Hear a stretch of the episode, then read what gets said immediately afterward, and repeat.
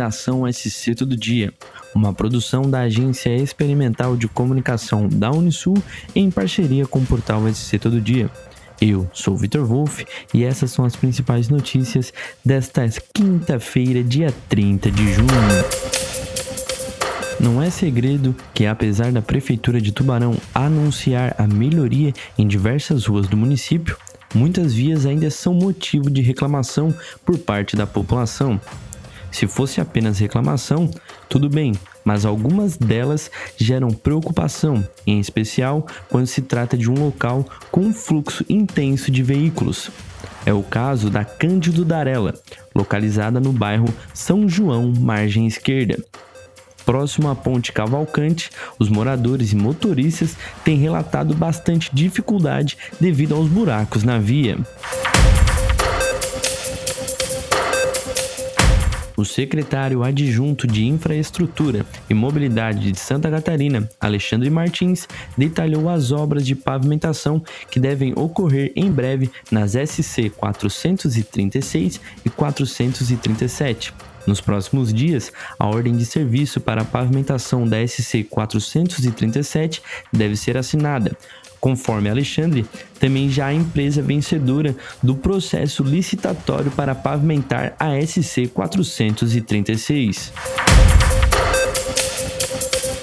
A Caixa Econômica atualizou nesta quarta-feira, dia 29, a relação das ruas e dos bairros atingidos pelas chuvas e pela cheia do Rio Tubarão, ocorridas no início do mês de maio, e que serão beneficiados com o saque do Fundo de Garantia por Tempo de Serviço, de forma a complementar a lista anterior divulgada. Foram acrescentadas as ruas Capitão Alexandre de Sá, no Deon, Rua José Venâncio, no São João Margem Direita, Rua João Tramontim, Farias, no quilômetro 60 e a região rural do bairro São João, margem esquerda. A operação Tapa Buraco emergencial da Prefeitura de Florianópolis já começou no continente. A via pública contemplada foi a rua Euclides da Cunha, no Itaguaçu.